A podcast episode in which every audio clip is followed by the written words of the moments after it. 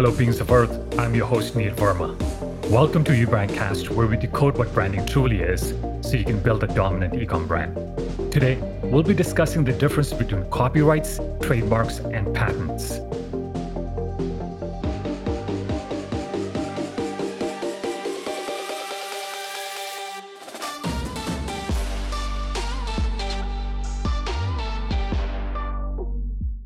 And let's start with the story. True story. In 1912, leadership at Coca Cola realized that they had a problem. They were worried about the public's tendency to go into a store and order a Coke instead of a Coca Cola. Although the nickname had been around for more than a decade, the alarming rate at which it was overtaking the use of the full brand name was setting off some alarm bells. Coca Cola didn't mind the nickname as a term of endearment, but the infectious nature of the term Coke had them worried it would become a genericized term for any soda. And they didn't want their brand identity to be diluted, pun intended. So in 1913, they launched an ad campaign to try and curb its use. The ads featured the tagline Coca Cola, ask for it by its full name, then you'll get the genuine. And for the next 30 years, Coca Cola continued to dissuade the use of Coke before they realized it was time to give up. They realized they were spending a lot of money fighting a losing battle, and if they waited too long, another cola company could trademark the name for under them. They decided to embrace the nickname, but they had to carefully fold into their brand identity before they would be able to secure legal protection from a trademark. So they tried another marketing campaign. This time, they created Sprite Boy, a cartoon character that looked like an elf and had a bottle cap for a hat. Sprite Boy, no relation to the drink, which was released many years after Sprite Boy's retirement, could be found in the print ads. Usually peeking out from behind a bottle with a little speech bubble that would read, Hello, I'm Coca Cola, known to as Coke. Other ads included a PS at the bottom that clarified Coke was a friendly abbreviation of Coca Cola. In 1945, Coca Cola officially trademarked Coke, though it wasn't featured in a campaign until 1948 in an ad that declared, Where there's Coke, there's hospitality. A lot has changed since 1912, but not when it comes to branding.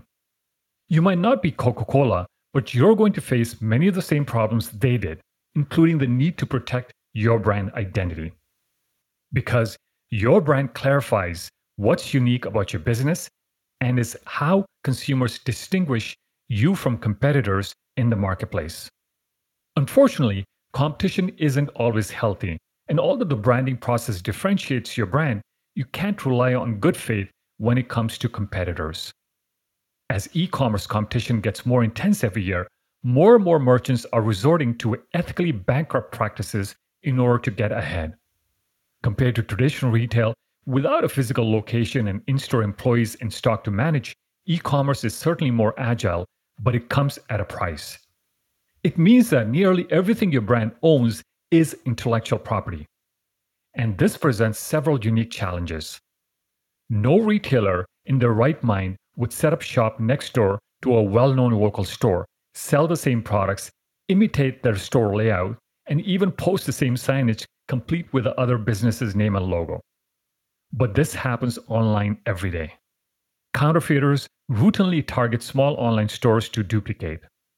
From the business model right down to the products and logo in an attempt to siphon traffic and sales to make a quick buck. Likewise, in 2016, the World Intellectual Property Organization reported that instances of cyber squatting were on the rise. This is when people buy up and hoard domains, which include the names of existing businesses in the hopes of selling these domains back to the business at a profit. And if you've been selling on Amazon for any amount of time, I certainly don't need to tell you that protecting your business from bad faith competitors online can be fraught with headaches. Because most of your business assets online are intellectual property. It means they're accessible to anyone with an internet connection, which only makes, makes these kind of tactics easier than they would be for a traditional retailer. Although they're necessarily for business, protecting your brand with trademarking patents online is critical because databases of registered trademarks are widely and publicly available. Counterfeiters are much more likely to target businesses without trademarks.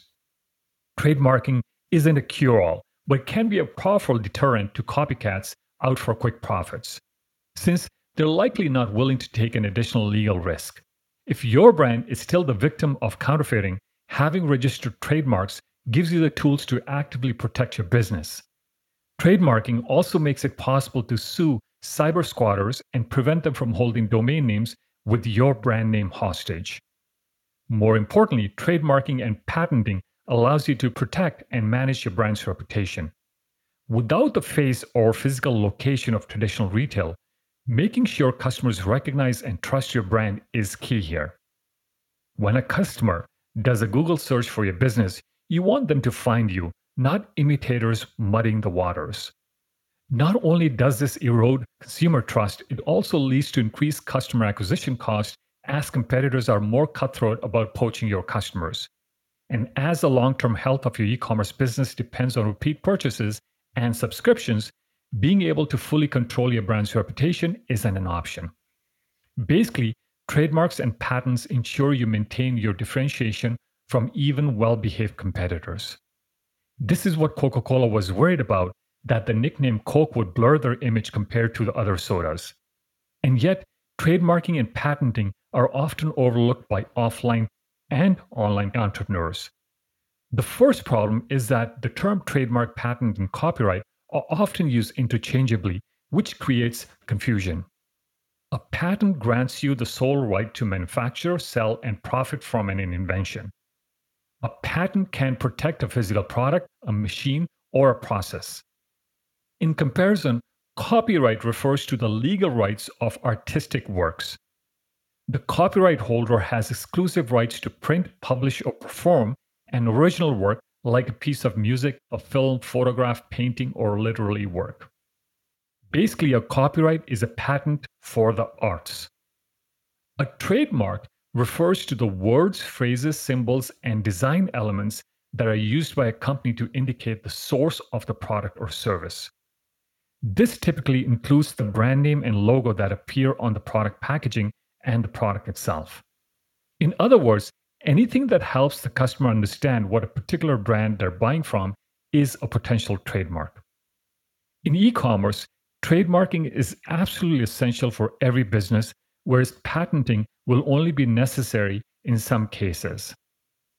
Trademarking ensures that your domains, brand name, and logo are protected as your own, and that consumers can trust when they see your brand so they would know that you're the source behind them. At minimum, you should look to trademark your brand name, domain name, any key slogans or taglines, as well as any unique product names. And regardless of what country you're based in, because e commerce has global reach by nature, you'll want to file for international trademarks. The good news is that this is not a difficult process. You can register a trademark with a single application through the Madrid Protocol that covers 90 countries. Of course, there are more reasons to want to trademark your brand assets than giving yourself a layer of legal protection against bad actors. Trademarking allows you to put the familiar R circle near your brand assets in advertising material. Although its effects are likely marginal, this is a signal that helps consumers trust that they know that they're buying from the right brand and getting a genuine product. Think of the spirit behind Coke's old tagline make sure you get the real thing. If you are in a highly competitive market or one that's rife with counterfeits, consumers looking for the original or worried about buying a fake item will be relieved to find a vetted offering. Even without this kind of competitive pressure, a trademark is another trust signal that you are a serious business. Over time, your brand image is far less likely to be diluted because trademarking is both a deterrent against copycats and gives you legal standing to actively protect your brand assets. In other words, you'll have a stronger brand whose signals and messaging are more meaningful because trademarking eliminates confusion. A protected brand image ensures that every brand touchpoint a consumer encounters is in the market is genuine. So, managing a brand's reputation and customer experience is squarely in your hands. In fact, many online platforms will only take action against infringement if you can prove you're the trademark holder. And with this stronger brand image, the value of your trademark increases as your business grows. This value creates significant intangible value that will make your business more attractive to buyers and investors. A trademark can also help you expand. Once you have goods and services trademark registered, you're more likely to be granted further trademarks in new categories. And even if you're not ready to go through the registration process now, you can make use of unregistered trademarks. To do this, you simply need to add TM in superscript besides the name or phrase that you'd like to own. You can also include a TM tag on any images like your logo or product photos as well. Of course, the legal recourse you haven't isn't as strong as official registration, but it's a viable solution in the meantime. Something you should know about unregistered trademarks, however, they're first come, first served. If two people try to claim an unregistered trademark, whoever can prove they own the asset first will win in a dispute. Be absolutely sure that the assets you're trademarking are indeed unique to you and are original material.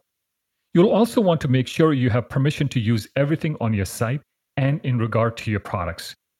You don't want to wake up one morning to discover you've been using an image in your store that belongs to someone else. With both registered and unregistered trademarks, the more distinctive they are, the easier they are to protect. So, the more familiar consumers are with your brand assets, the better. A trademark that's strongly associated with your brand will bolster your position in any argument over ownership. Just placing a TM besides an old thing isn't going to cut it, and it won't automatically establish your rights to it either. The purpose of a trademark is to help consumers understand the source of the goods or services that they're buying. So you can't trademark generic terms that would prevent other businesses from selling or describing a similar item. And this brings us back to Coca Cola. Around the same time they trademarked Coke in the early 40s, the brand tried to sue Pepsi for using the word cola in their name. However, the judge in the case dismissed the suit because they found cola referred to a type of beverage and it wasn't unique to Coca Cola. The future of Coca Cola's trademark over Coke may be jeopardy someday. If a trademark becomes a generic term, trademark renewals can be rejected, or if a brand stops using their trademark, it will eventually lapse back into the public domain. Hoover is a generic term for vacuum in the UK, even though it's also a brand name. Most people understand when they ask for a Coke in a restaurant that they might end up with Pepsi or some other cola brand. And it's already used as a generic term for any kind of fizzy drink in the American South, even though Coca Cola hails from Georgia. The association with Coca Cola is still strong enough, especially because they now use a nickname in Diet Coke. But once again, the work of branding never ends. Another distinction that might be helpful Apple. Apple is obviously a generic word in and of itself. Apple is able to retain a trademark of their name because their product category isn't naturally associated with the fruit. If they were selling actual apples, they won't be able to trademark their name.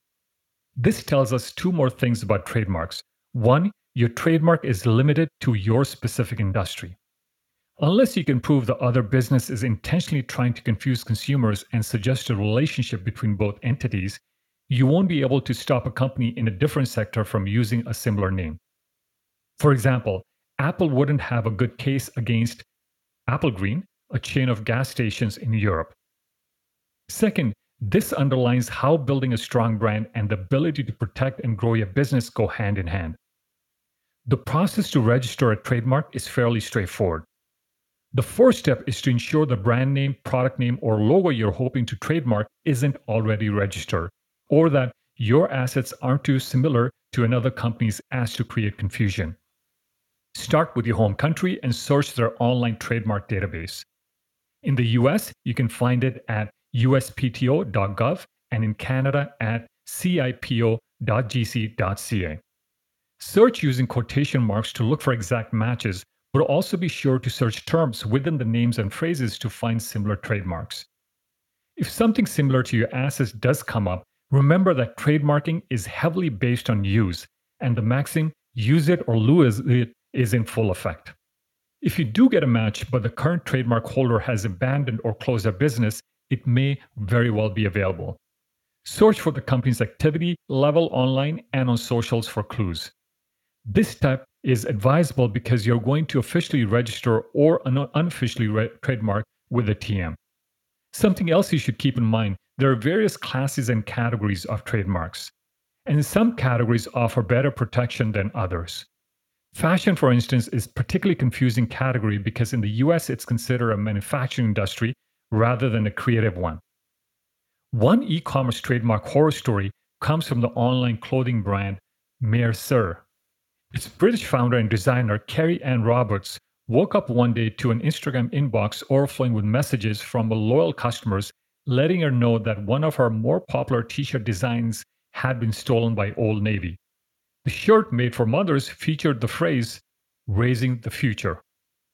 Her supportive community lambasted Old Navy with criticism for stealing from an independent designer.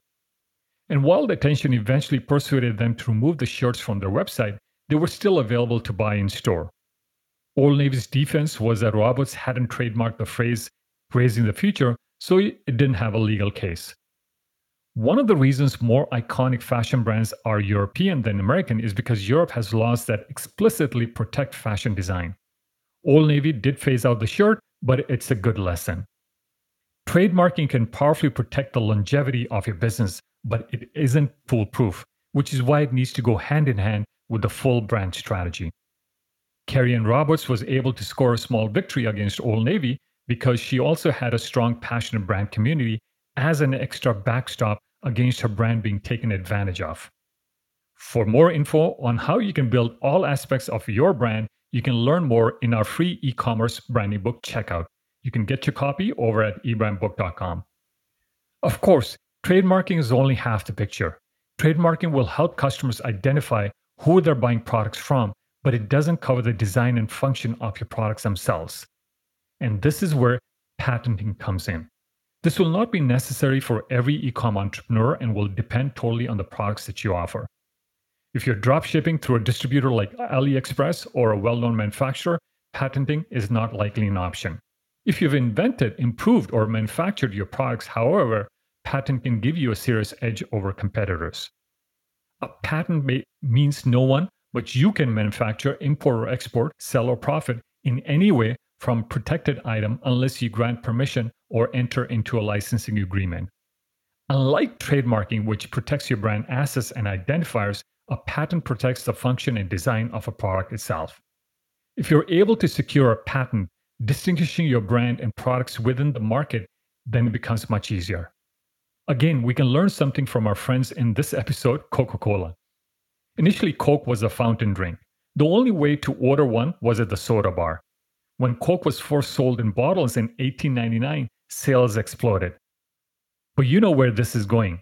Their success attracted a flood of competitors, and Coca Cola was once again in the position of having to defend their unique identity over the following decades. Their answer to the dilemma was to invite eight glass bottle manufacturers to participate in a competition to design a bottle for Coke. Coca Cola's vision was simple. They told the companies they wanted a design so distinct that it can be identified by feel in the dark or lying broken on the ground. The Root Glass Company emerged as a winner with a curved bottle featuring Coke's now iconic ribbed texture. Minus a few minor changes over the years, the bottle silhouette has barely changed since it was granted a design patent in 1923. 1923.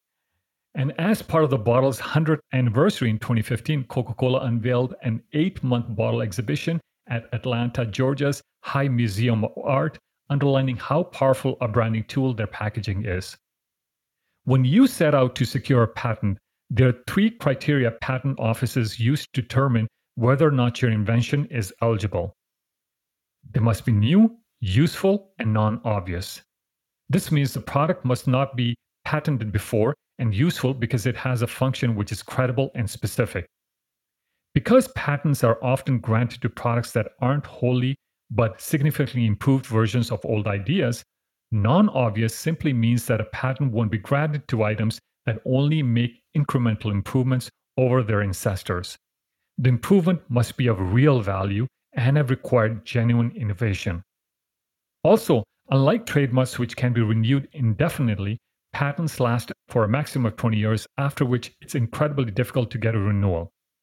This is why a new drug is only available under its brand name for 20 years until the patent is released and other manufacturers can sell generic versions of the same drug. At this point in the product's life cycle, brand preference takes over and consumers make choices based on reputation and trust. Which is why trademarking in conjunction with patenting is not only beneficial, but crucial to your long term strategy. It's also important to understand the patenting process is long, can be frustrating, and is potentially expensive. So, coupled with the fact that patents expire, it's worth taking your time to seriously consider whether it's worth it or not. Coca Cola's patent on their iconic bottle, for instance, is an interesting compromise. You've probably heard that Coca Cola never patented the recipe because they'd have to make it public and instead decided to keep it a trade secret. It has managed to stay a secret for more than 100 years, so it turned out to be a great idea. Had they patented the recipe, its protections would have been long vanished by now. So keep in mind there are four major types of patents a utility patent, design patent, plant patent, and software patent.